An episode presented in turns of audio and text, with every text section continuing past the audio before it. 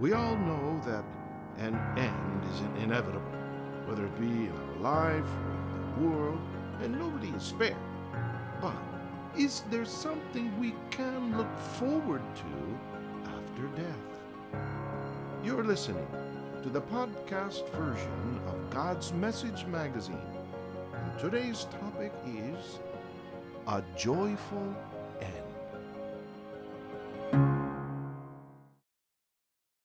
the thriller film series Final Destination, terrified characters ran and hid from the unseen villain attacking them in various ways plane crash, house fire, car mishap, and drowning. In the end, the villain prevailed. The protagonists perished. This also happens in real life, and we are all involved in it. In our own life's drama, we are the heroes, but whoever or whatever we consider our anti heroes, we all have a common antagonist death, the antithesis of life, the final destination. Or is it? Just as the real characters run or fight for their lives, so do real people. We do all we can to preserve our life individually or collectively. Now, more than ever, society is being flooded with all forms of knowledge on how to avoid disasters and diseases. The underlying goal is to avoid death. Yet, what this vast human know how claim to have achieved only is to prolong for but a few years the lifespan of humans. Despite all the research and studies experts have done, the means to prevent physical death has not been found. We ourselves alone, we cannot defeat death.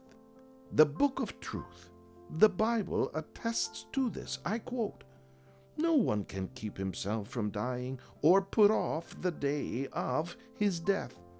That is a battle we cannot escape. We cannot cheat our way out.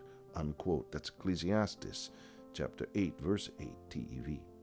Death is the most grievous problem all people face. In fact, we cannot solve it without help. We need someone to save us. Quote, O wretched man that I am, who will deliver me from this body of death? Unquote, Romans 7 24.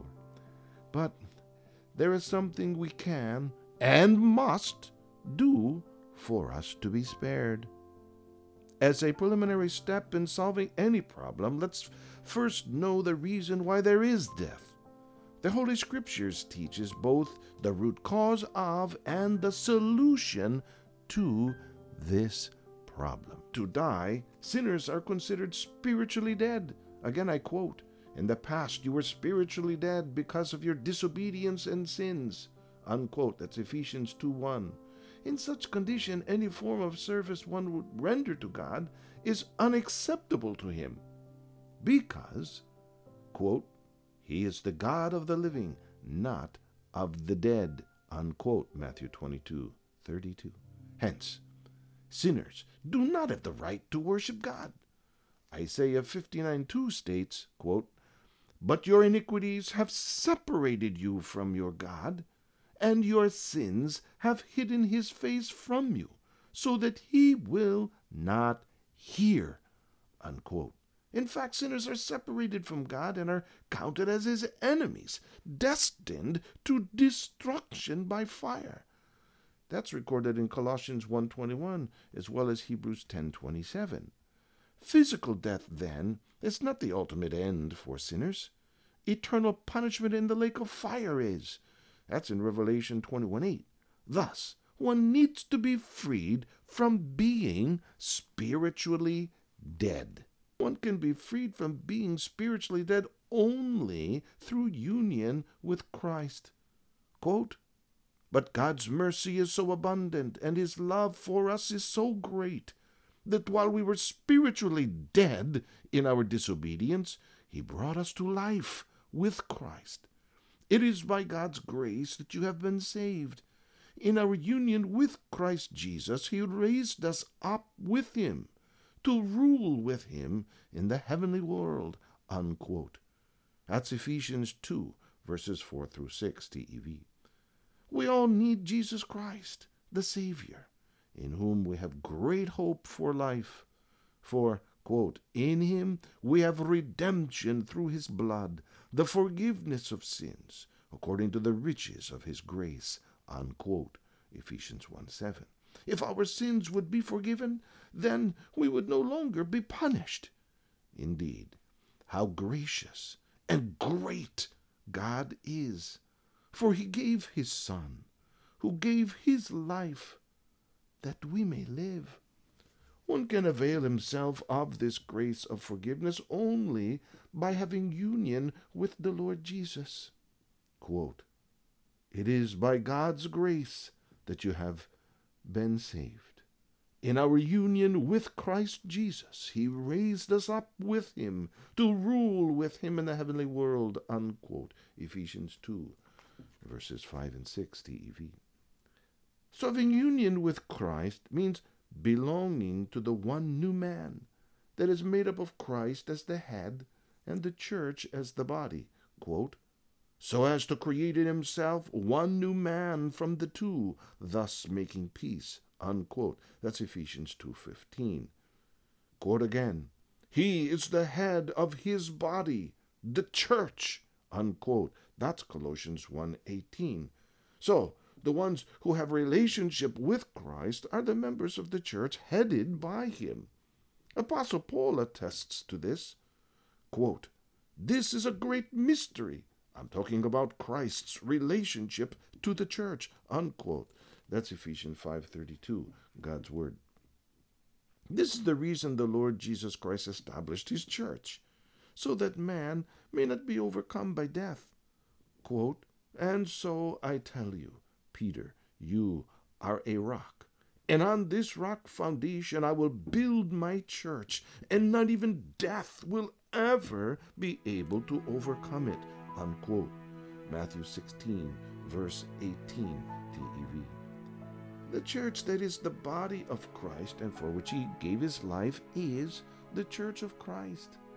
Again, I quote, Husbands, love your wives just as Christ loved the church and gave his life for it. Unquote. That's Ephesians 5:25. The church of Christ which he has purchased with his blood according to Acts 20 The members of the Church of Christ are no longer spiritually dead. They have been redeemed and forgiven of their sins. Should a Church of Christ member die, he will be among those to be resurrected first when Christ returns, while members who are alive will never taste death.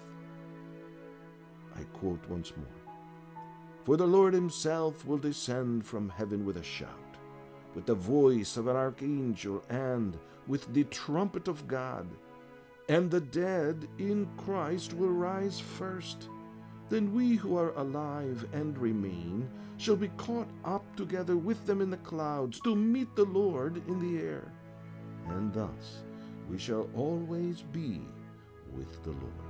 Unquote. That's 1 Thessalonians 4 16, 17. Blessed and holy is he who has part in the first resurrection. Over such the second death has no power. Then death and Hades were cast into the lake of fire. This is the second death. That's Revelation 20, verse 6, as well as 14. In the Church of Christ, we can escape not only the death that is the cessation of breath, but more importantly, the second death the eternal punishment.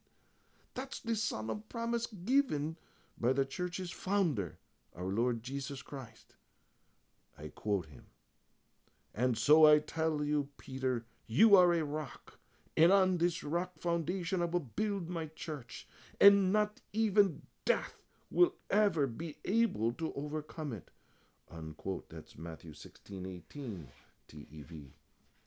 Join the Church of Christ now so that your life on earth will have a joyful end. Indeed, even in this life there is happiness and peace of mind, born out of the living hope that there is a far happier sequel, a blissful, everlasting life in the holy city. Revelation 21 1 through 4. To find more articles like these, get your copy of God's Message magazine from a member of the Church of Christ. You can also find the podcast version on incmedia.org slash podcasts or on iTunes or Google Play under INC Podcasts. Thank you for listening. I'm Brother Bob Pauline. God bless.